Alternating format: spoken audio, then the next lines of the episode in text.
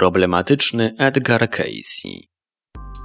Zwano go śpiącym prorokiem, gdyż odpowiedzi i diagnozy dla swoich pacjentów otrzymywał w stanie sennego transu. Ci, którzy dzięki niemu powracali do zdrowia, wychwalali go jako cudotwórcę. Była to tylko część jego dorobku. Druga, znacznie mniej trafna, mówiła o wielkich zmianach na Ziemi i ponownym wynurzeniu się Atlantydy.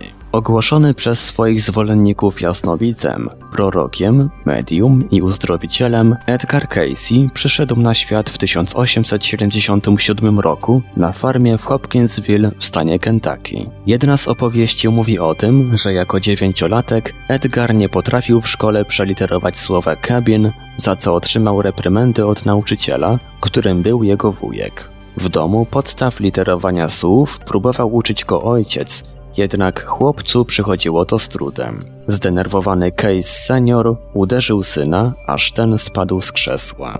Jak potem mówił, leżąc na podłodze, usłyszał w głowie czyjś głos. Jeśli trochę się prześpisz, pomożemy ci. Spędził potem noc z elementarzem pod głową, a kiedy się obudził, był już o wiele mądrzejszy. Ta specyficzna zdolność towarzyszyła mu ponoć przez całe życie. Mówiono, że wystarczy, iż Casey prześpi się z książką pod głową i rano będzie znał całą jej zawartość. Nie wiadomo, ile w tym prawdy. Jako szesnastoletni chłopiec Edgar oberwał na szkolnym boisku piłką od palanta. Wrócił do domu oszołomiony, lecz jasno poinformował matkę, jaki rodzaj okładu zastosować na świeżą kontuzję. Rano nie pamiętał nic z tego wypadku i nie był w stanie powiedzieć, dlaczego zaordynował leczenie. Mimo to czuł się dobrze. W 1900 roku Casey pracował jako sprzedawca w firmie ubezpieczeniowej, kiedy zapadł na poważne zapalenie gardła, które nie tylko uniemożliwiało mu pracę. Lekarze obawiali się, że może nigdy nie odzyskać głosu. Zdesperowany młody człowiek wybrał się po poradę do miejscowego hipnotyzera Ala Lejna. Wprowadzony w trans, był w stanie opisać warunki, które wywołały częściowy paraliż jego strun głosowych i poznał lek, który miał pomóc w regeneracji porażonych nerwów i mięśni. W ciągu kolejnych 20 minut jego klatka piersiowa i gardło stały się ognisto-czerwone.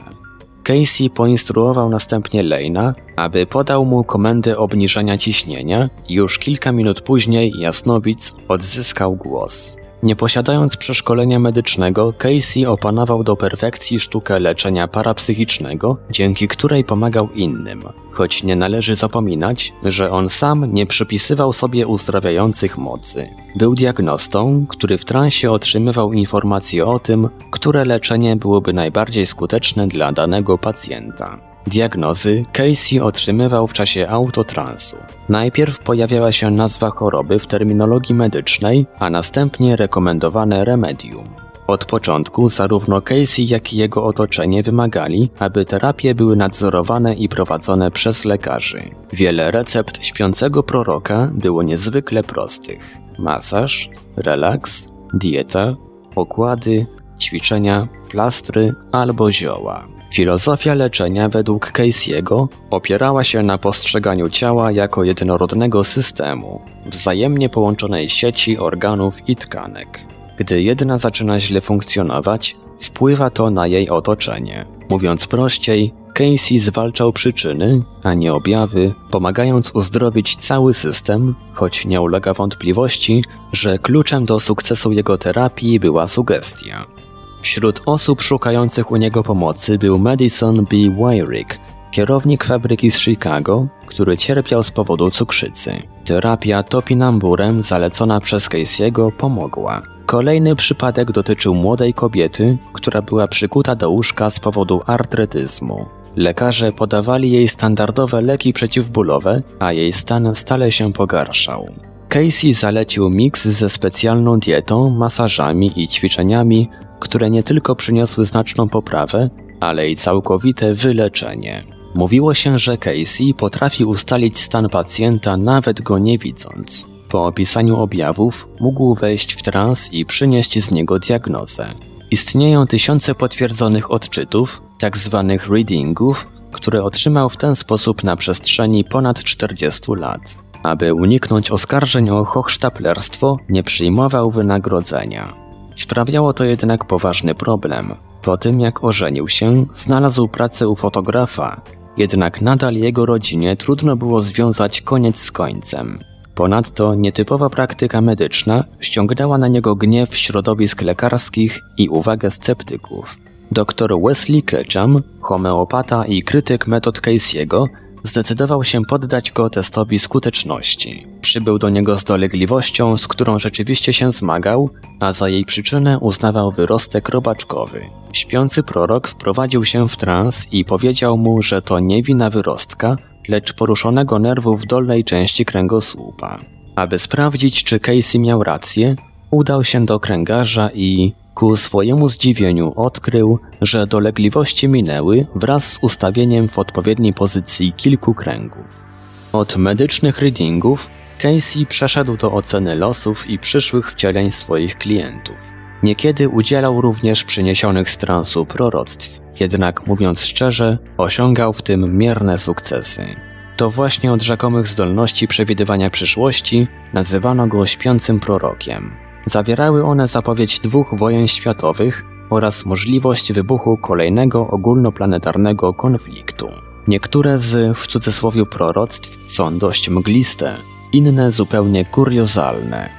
Przykładem tych drugich mają być zapowiedzi ogromnych zmian na Ziemi, do których miało dojść w okresie między rokiem 1958 a 1998. Miały one obejmować m.in. wielkie trzęsienia ziemi w Kalifornii oraz zatopienie Nowego Jorku i Japonii przez wody oceanu. Na 1998 rok Casey zapowiedział katastrofalną w skutkach zmianę biegunów. Śpiący prorok podejmował również w swoich wizjach takie tematy jak astrologia, reinkarnacja, zaginione lata z życia Jezusa, historia starożytnego Egiptu oraz dzieje Atlantydy. Tą ostatnią w rzeczywistości interesował się bardzo mocno. Wierzył, że jej potęga wypływała z kryształów, dzięki którym Atlanci mieli możliwość opanowywania siły promieni słonecznych. Nagromadzenie ogromnej ilości energii było według niego przyczyną kataklizmu, który zniszczył mityczny ląd. Co ciekawe, Casey wierzył, że w okresie między rokiem 1968 a 1969 Atlantyda znowu wynurzy się z dna gdzieś w okolicy archipelagu Bimini.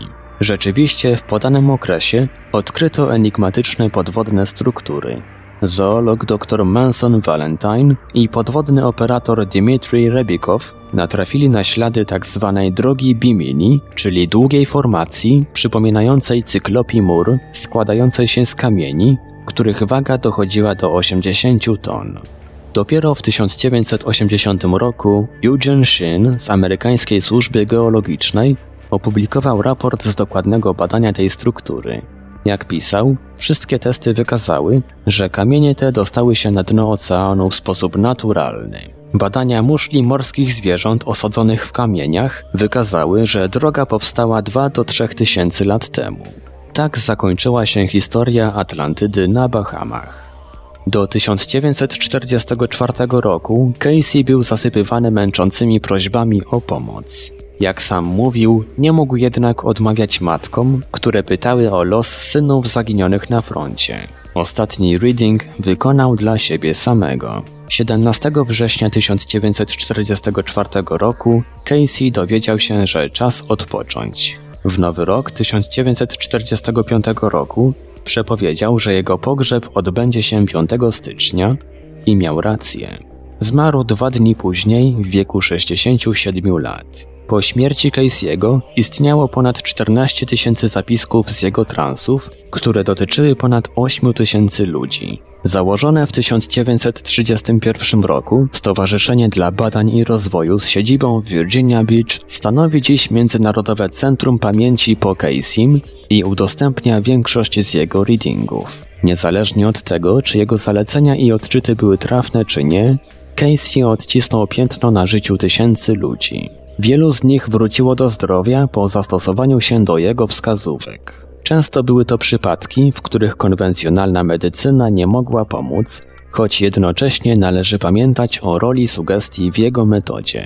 pisarz Colin Wilson uważa, że jak wielu innych ekstrasensów i cudotwórców, Casey był na tyle skuteczny, że można pokusić się o wniosek, iż rzeczywiście posiadał swego rodzaju dar. Po drodze popełnił jednak wiele błędów, które ukazywały, że jego parapsychiczny talent był bardzo nieokrzesany. Autor Brian Houghton. Źródło mysteriespeople.com Opublikowano za zgodą autora. Tłumaczenie i opracowanie Portal Infra. www.infra.org.pl Czytał Ivelios Brian Houghton to pisarz i badacz dawnych cywilizacji oraz folkloru związanego ze zjawiskami paranormalnymi, z wykształcenia archeolog. Jego książka Hidden History, Lost Civilizations, Secret Knowledge and Ancient Mysteries została przetłumaczona na 11 języków, w tym na polski.